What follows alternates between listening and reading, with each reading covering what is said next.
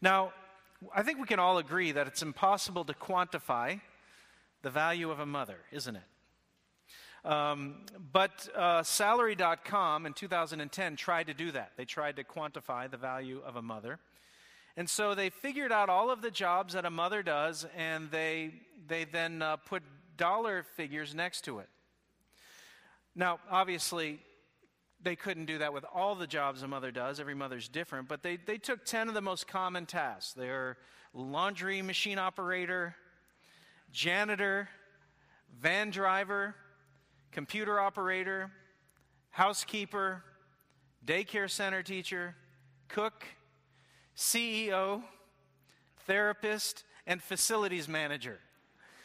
Took all of those jobs, uh, and uh, they discovered that if you were to pay someone to do those things, it would cost it would cost you over $143,000 in today's money. So it was, it was less, but I, I kind of did the inflation calculator thing. Over $143,000 in today's money. And, and uh, guess where the largest piece of the salary came from? Those of you who are maybe um, business owners or you supervise others, guess what the biggest piece of the salary came from? Time and a half from overtime.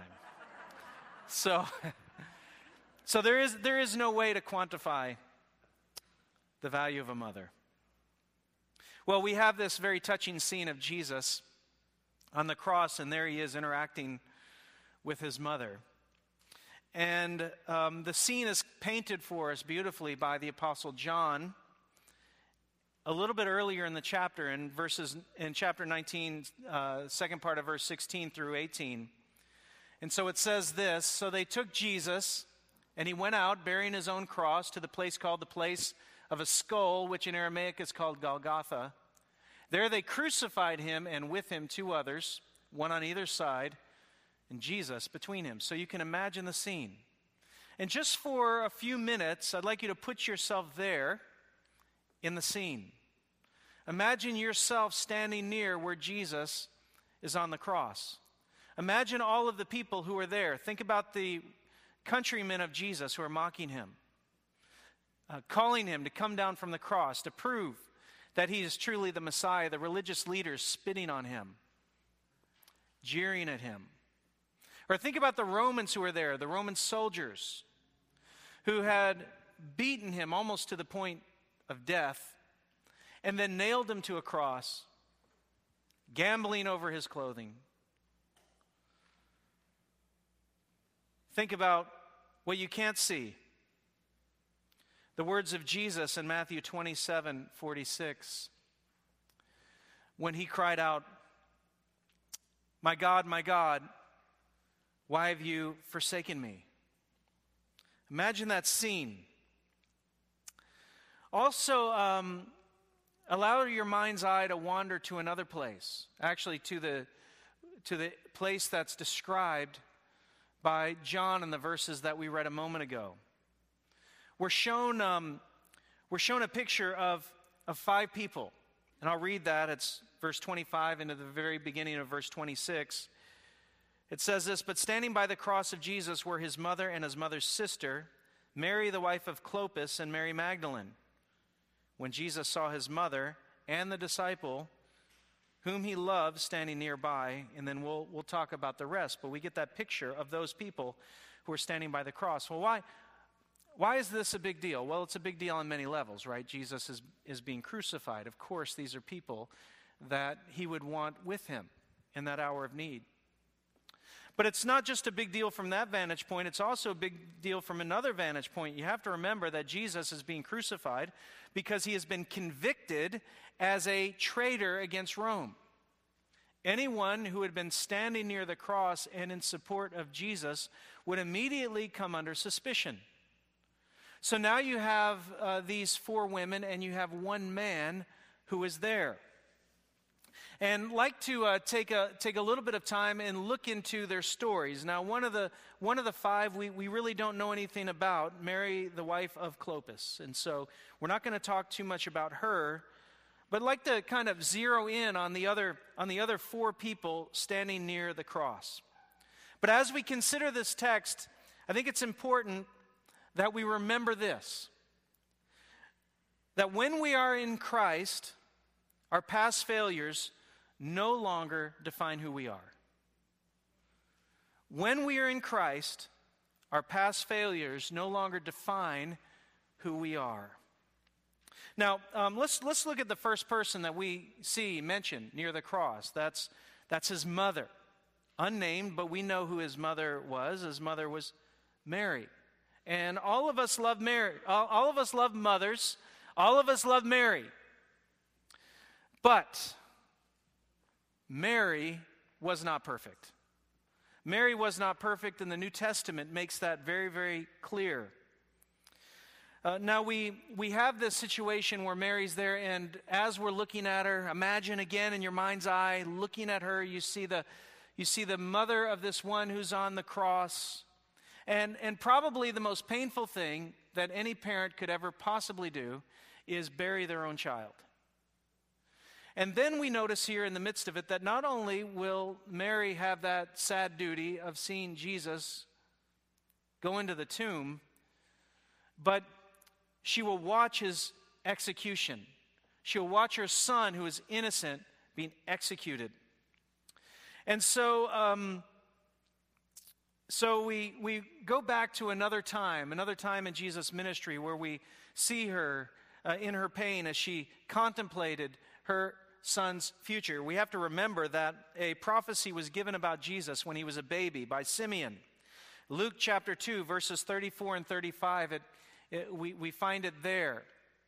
And Simeon said this about Jesus in Luke 2 34 and 35. And Simeon blessed them and said to Mary his mother, Behold, this child is appointed for the fall and the rising of many in Israel, and for a sign that is opposed. And a sword will pierce through your own soul also, so that the thoughts from many hearts may be revealed. This word here for also indicates that not only will a sword pierce through her soul, right? But it indicates that something terrible was going to happen to her son. So she knew this all of his life. She knew the prophecy. This word also is a huge word. And so, as a result of it, when Jesus began his ministry, on one hand, he became incredibly popular, and you know the stories. The crowds were following him. Sometimes they, they, they would press up against him, almost crushing him, and the, and the numbers of people who wanted to be around him and wanted to see him. But as his popularity grew, so did the hate of the religious leaders against him. And so, on the one hand, you had all of these people who, who loved and admired Jesus, but also you had at the same time this increasing hatred of those who were opposed to Jesus. And, and Mary found herself caught in the vortex to, uh, as on one occasion the religious leaders began saying terrible things about Jesus and what he was doing. And so Mary reacted to that badly. She reacted to that badly. We notice it in Mark chapter 3, verses 20 and 21, and then again in verses 32 through 35. And I want to show you those two sections in Mark in the same chapter. So he went home, and the crowds gathered again so that they could not even eat. And when his family heard it, they went out to seize him, for they were saying, He is out of his mind. Now we know that Mary was in that group. It was Mary and Jesus' brothers and they were saying Jesus was out of his mind. Well, that's exactly what his opponents were accusing him of being. And then, uh, and then they went to retrieve Jesus. And this is the other part of the story. And a crowd was sitting around him, and they said to him, Your mother and your brothers are outside seeking you. And he answered them, Who are my mother and my brothers? And looking about at those who sat around him, he said, Here are my mother and my brothers, for whoever does the will of God, he is my brother and sister and my mother. And so we see Jesus and his reaction in his rebuke of his mother and his brothers during that particular event. And we wonder what drove her. Was it fear? Was it fear? Was it peer pressure? We don't know. But, but here's an interesting thing that when Jesus needed her most, she was at the cross there for him. All of her worst fears had been realized. The, the, the thing that Simeon had said about him had come true, and now he was there on the cross. And um, I want to ask you today Do you, do you ever feel, those of you who are mothers here, do you ever feel as if uh, when you look back at your, your motherhood, do you ever look back and, and see the, the, the failure of the past and, and, and, and it glares at you? And you feel a kind of brokenness over that? Maybe as a parent, maybe the wrong decisions you made, maybe the things that you did, you wish you could go back and fix things that you can't go back and fix. Well, if you feel that way, well, then you know exactly how Mary felt, I'm sure, as she reflected on her life. Here she was. She was the mother of the Son of God. She was an imperfect person, and she was the mother of a perfect person. Uh, how, how her failures could not have been right before her eyes uh, in, in more stark contrast to the, to the perfection of her son. It, it would have been impossible. Yet notice what we see happen at the, at the cross. Despite her failures, he, she didn't let her failures define her. What defined her was the cross. What defined her was the forgiveness that she experienced in Jesus. What defined her was the new life that she found through her son. She gave her son physical life, but he gave her spiritual life. So that it was at that moment that she could be in his presence and perfectly at ease because he loved her with an undying love. Her, her past failures were forgiven. And so it is for you. If you're, if you're a mother and you feel the weight of guilt or you contemplate the past, I want you to know that, that you can come into Christ's presence just as Mary did and experience the same forgiveness that she experienced because, because he forgave her and so he forgives you. You see, you see, we find it. We find release at the cross. We find freedom at the cross. Second person that we're given here a picture of is his mother's sister. Now we ask the question, who? His mother's sister. How, how do we figure out who that is? Well, a little cross referencing can help us. A little Bible study can help us. Now, we can't say with 100% certainty exactly who his mother's sister is, but I think we can make a pretty strong guess, a pretty good guess.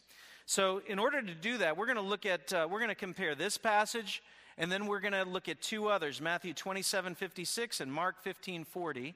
And so, if we could take a look at that, um, those three passages and we will, we will look at that together. So we have um, John 19, 25, Matthew 27, 56, Mark 15, 40. Okay. So here, here it is. So now we're given a, a description of those who are at the cross. Now, this one is unique and it tells us that Mary's there. The other ones don't mention that. But it says, near the cross, Jesus stood. Uh, near the cross of Jesus stood his mother, his mother's sister, Mary, the wife of Clopas, and Mary Magdalene. Okay, so we have four women who are here listed. Now let's look at um, let's look at a next passage that gives us a description of who's there. Matthew 27, 56. Or actually, we'll just go to Mark 15, 40. Some women were watching from a distance. Among them were Mary Magdalene. She was mentioned in all three accounts. Mary, the mother of James the younger and Joseph. By the way, uh, we see all these Marys, right? It was the most common name of the day. You can see that in the New Testament. So you, you have um, Mary Magdalene, Mary the mother of James the younger and of Joseph, which is Joseph. And then you have another person named there named Salome. Now, Salome, Salome is, is likely the name of Mary's sister because Mary's parents wouldn't have named both their daughters Mary. That would have been just as unusual in the ancient world as it is today. And so, more than likely, Salome is the name of this woman. Now, let's continue to do a little more, little more investigation. Matthew 27 56. Among them were Mary Magdalene, Mary, the mother of James and Joseph, or Joseph, and the mother of Zebedee's sons. Now we have another indication. Well, who were Zebedee's sons? James and John, two of Jesus' disciples which means that more than likely James and John were Jesus' cousins. Which means more than likely that the apostle who wrote this gospel, John the apostle, was Jesus' cousin. So we have this we have this, uh, the, this, this picture of who she was, but when we look at her life, we can see that she was someone who was ambitious for her children. She was someone who wanted her kids to live in the lap of luxury, and she wanted her kids to experience things, um, uh, wanted, wanted her kids to have a favorite place that other people wouldn't have, to displace them. In fact, we have a picture of this in Matthew chapter 20, verses 20 to 22. We have the, the, the mother of Zebedee then the mother of the sons of Zebedee came up to him with her sons, and kneeling before him, she asked him for something. And he said to her, What do you want? She said to him, Say that these two sons of mine are to sit one at your right hand and one at your left in your kingdom. So they believed that uh, Jesus was going to come, that he was going to liberate Israel, that he was going to defeat Rome, that he was going to take his seat as king. And then, as a result of that, uh, he was going to have unlimited power and authority. And she wanted her two sons to have that unlimited uh, position at his right and left hand to the exclusion of the other disciples. And so she had this lust for power and this ambition for her sons. And she wanted them to have it uh, apart from all of the other disciples and the decisions that Jesus would make. Uh, she wanted her kids to have the place that was foremost, the place that was, that was most important. And as a result of that, um, Jesus said, You do not know what you're asking. Are you able to drink the cup that I am to drink? They said to him, We are able. And so Jesus then rebukes the boys, James and John, rebukes their mother for asking this question because they had no idea what they were asking for. And so, um, so we, we have this other person who's standing before the cross of, of Christ, and she has a past, a past filled with um, selfish ambition. How about you? When you think about your past, and you think about your desires, do you, do you have selfish desire where you would, you would want to take something that belongs to another person just so you can have it? Do you have a, do you have a past where you would, you would place yourself in front of another person and you know that? You know that's part of the heart of who you are? Here we have a woman who's just like that. She has this, this insane ambition for her kids. But when it counted, when it mattered, when everything came falling down, you have to remember the Bible says that cursed is anyone who hangs on a tree. When, when all of her dreams for her sons, when all of her dreams for Jesus, when all of the dreams that she had for the future, when all of those things came crashing down upon her, she came into the presence of Jesus and she experienced true forgiveness. She came into the presence of Jesus, into the presence of one who could wash all of that away. We have this, we have this picture of, the, of, this, of this woman in this situation. We're given a third woman. We're skipping Mary, Mary, the wife of Clopas. We just, again, don't know who she is. We have, a, we have another woman that we notice here at the cross. Her name is Mary Magdalene. She's prominent. She's prominent in the, in the, in the scriptures, but we only catch a few glimpses of her. One of the things that we know about her is that she's a former demoniac.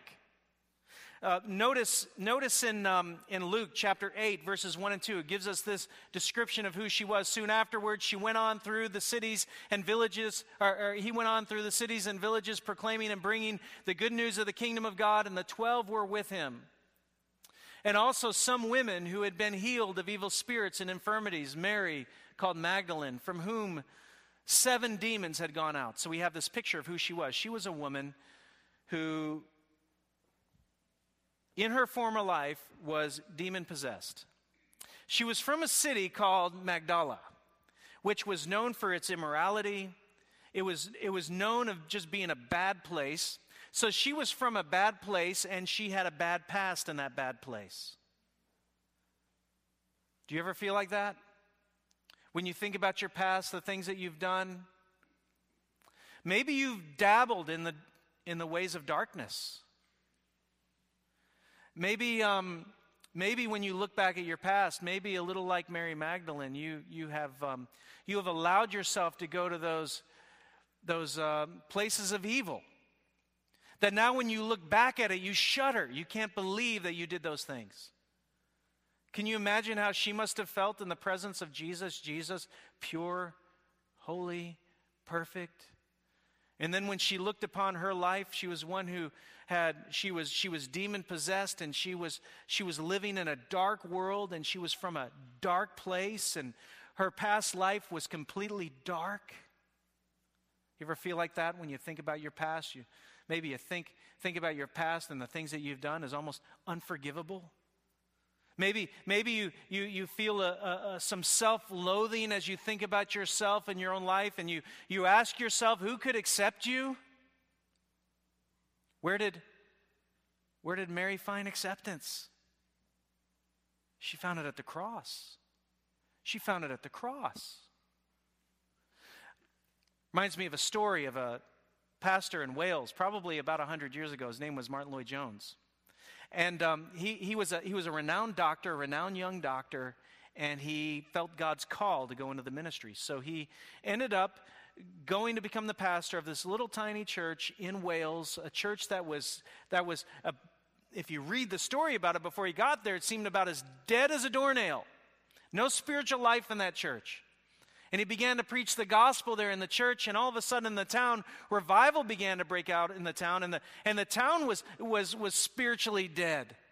And, and then um, so many people would come to the worship services that they, they, couldn't, they, they, they couldn't keep people out, and there would sometimes be people out, uh, fill up all the pews, and people would be outside trying to listen in. And, and there was one Sunday night where this, this woman who lived in town, who was a local palm reader, fortune teller, whatever she was, I can't remember exactly, she was there in her place. And, and as soon as the revival began to break out in that little, that little town, um, her, her business started to dry up.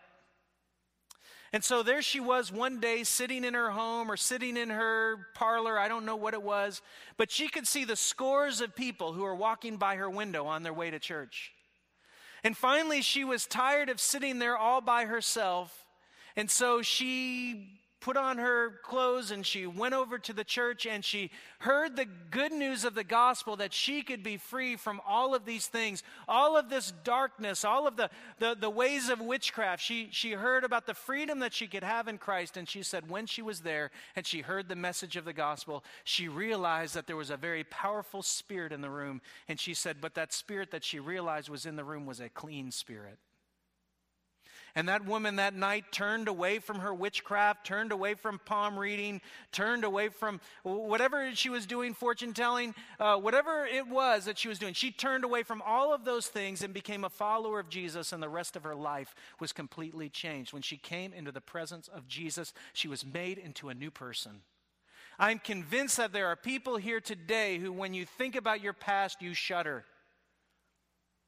You say to yourself, well, if the, if the people around me knew who I, was, who I am and what I've done, they would never accept me. I want you to know, I want you to know that no matter who you are, no matter where you've gone, no matter what you've done, you find acceptance at the cross of Jesus Christ. And that's exactly what Mary Magdalene did. I'm sure that everyone would have rejected her. Imagine pious Israel. Imagine the people who are so fervent in their devotion and their religious worship. Imagine what they thought about, about Mary Magdalene. And then we have in the midst of this story, we have Jesus who is utter perfection. Not a, not a wrong word ever came out of his mouth, not a wrong action he ever did, not a moment when he, where he wasn't appropriate in the way that he dealt with someone. And, and here you have the highest, most holy person who's ever walked the earth come into contact with this woman who was, was once dabbling in the magic arts, likely. She was filled with demons. She was someone from a bad place. And then when she came into the presence of Jesus, she was forgiven. Her shame was gone. She had new life. And I want you to know that that's the same thing for you, that in Jesus you can experience this kind of forgiveness and transformation. And, and nothing in this world that this world could ever offer could be anything as wonderful as that. We have this picture of Mary Magdalene, and we, we have another picture of another person. We have another picture of another person. It's the only male present, at least the only male mentioned. And this is John. This is John. We know it's John because in verse 26, he's called the disciple who Jesus loved, and that's the way he referred to himself. And by the way, you ever wonder why John refers to himself as the disciple that Jesus loved instead of referring to himself by name? There's lots of theories about why John might have done that. Some people say that, well, maybe John, John uh, had, a, had a big ego. But the reality is, is that that, w- that wouldn't have been the case because, um, because John mentions that Jesus said that that true love is this to lay down your life for a friend. So, so uh, Jesus called the other disciples his friends. Jesus loved the other disciples. Or, or maybe it's just a, it's, a, it's a kind of humility, and he didn't want to mention his name, his own name. But perhaps it was just the way he liked to think of himself. Think about in, in your life. Imagine, imagine if you thought about yourself this way. Instead of when we hear the word the disciple that Jesus loved, instead of hearing the thinking the name John, how about if you insert your name in there? I'm the disciple Jesus loved. Well, two things come to mind. Number one, it means that, that, that we need to be disciples, we need to imitate the master. But the other thing is, is that he loves me. He loves me. You know, there's, there is so much self loathing in this world, isn't there? So, so often we hate ourselves for who we are. We hate ourselves for our life. We hate ourselves for, for all kinds of things. And then to actually personalize this and say, no, God loves me.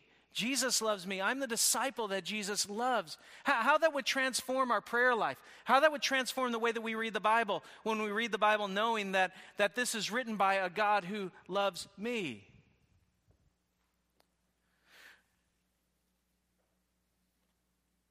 One of the things that we notice when we look at John is that he was a disappointment among disappointments. Um, remember, remember um, Jesus spent, what, years with his disciples, right? About three years. And after all of that time, when it comes to the great culmination, one betrays him, the spokesman for the disciples, he denies him three times. And then the night before, when Jesus was in the garden, he pled with Peter, James, and John. He pled with them to pray and watch. And guess what? Three times Jesus prayed, or, or pled with them to pray and watch. And uh, all three times, what, what do we notice uh, John doing? He fell asleep. That's right. All three times, John fell asleep. Then we read that uh, all the disciples left him and fled. And at least for some short time, John must have been one of them. He left and he fled. You see, John messed up royally the night before Jesus was put on the cross.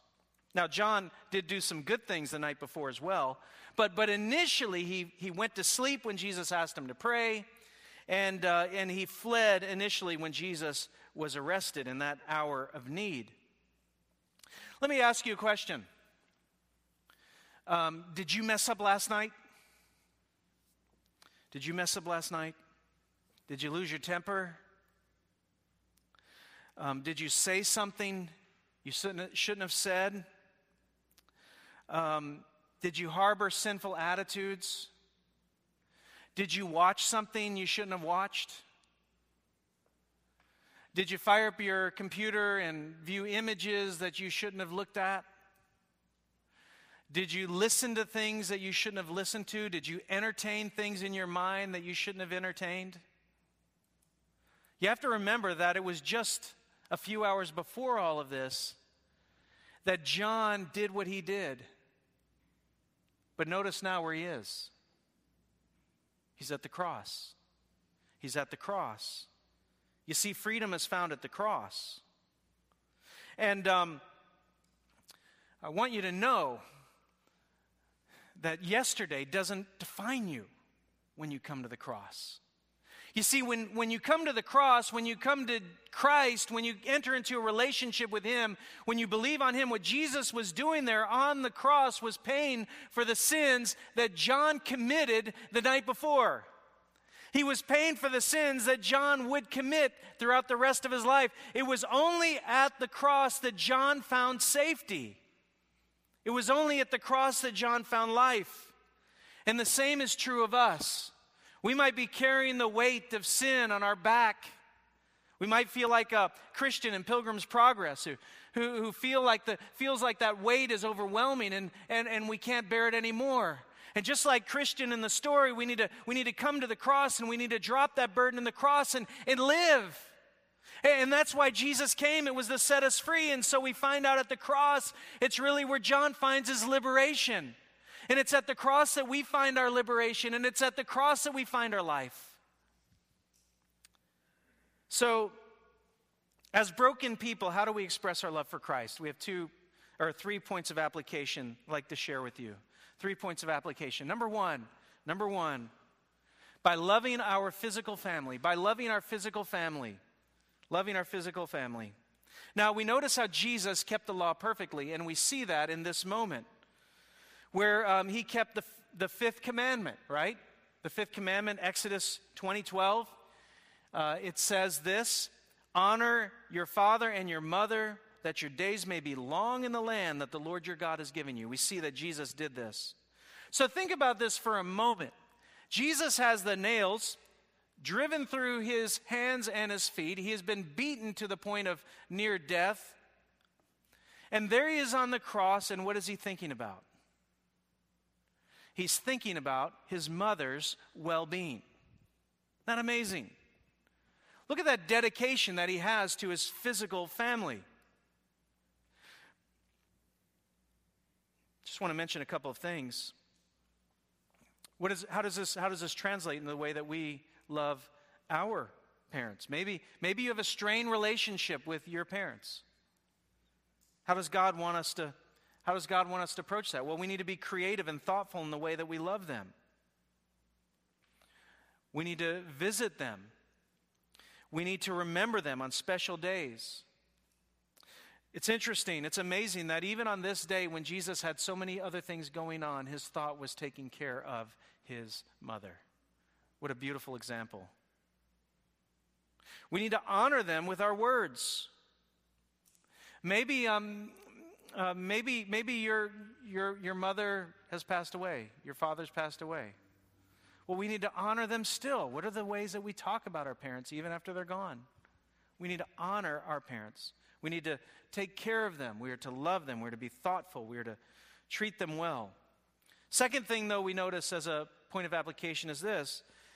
Um, as broken people, how do we express our love for Christ? By loving our spiritual family. Now, it's interesting. Jesus had brothers, we know that. So, why didn't he want his brothers to take care of his mother? Well, the answer to that is simple. Our spiritual ties are more binding than our physical ones. Our spiritual ties are more binding than our physical ones. In fact, we read in John 7 5 about Jesus' brothers. It says this For not even his brothers believed in him. And then uh, what is it that we find in what is it that we find in the gospel in a relationship with Christ? Romans 8 14 and 15. It says this For all who are led by the Spirit of God are sons of God. For you did not receive the spirit of slavery to fall back into fear, but you have received the spirit of sonship, uh, received the spirit of adoption as sons, in whom we cry, Abba, Father. So, so what do we notice here that happens? Well, when we are born, we're born once physically into this world. We have uh, a physical parents. You know that. And um, but when we enter into a relationship with God, we're born again spiritually. We're born into a spiritual relationship when we're adopted into the family of Christ. And so, as we're in this place, as you look around you, and, and maybe you're a person that um, maybe you don't have a you don't have a mom who's living. Well, well, you do have living mothers in this place. Or, or maybe maybe you're here in this place and you say to yourself, "Well, I don't have children." Well, you have children in this place. You see, when we come to Christ, a whole new family forms. We become part of a, of a, of a new people. And so we notice here that, that when we celebrate Mother's Day, that's why we celebrate all ladies. Because in Christ, we have this, this new relationship with Christ and with one another that transcends even our physical ties. And then the third one is this the third one is this by meeting at the cross by meeting at the cross. How do broken people express our love for Christ? By meeting at the cross. So here, here, here's what we have at the cross we have, a, we have an imperfect mother, we have a former demoniac, we have an ambitious aunt, we have an astray disciple. And uh, we think about all of them. We think about their past. And, and you know, their past didn't define them. You know what defined them and their future? It's the cross. And there might be someone here who is carrying a whole weight of guilt from your past as you're as, as, you've joined together in worship. You you feel as if you have transcended some boundary where God could never forgive you. Look at the people that we're looking at here. Just as just as he forgave them, he will forgive you. And in him, you will find life and you will find the sweetness of fellowship with himself and with others. You'll become part of a family that is, that is greater and more wonderful than anything you could imagine. And the question is, is whether or not you've come to him, whether you've come to the cross. You see, it's not our past and our sin that defines us, it's the cross that defines us. It's Christ who defines us. It's our relationship with him that we are defined. And it's in that relationship with Him that broke the brokenness in our hearts is made whole. Do you feel broken? Do you feel weak? In Christ, you can find healing. In Christ, you can find hope. In Christ, He will mend you back together again. And in Christ, you will be made whole, just like they were. Do you know the Savior? Nothing's more important than that. Let's pray. Oh, Father.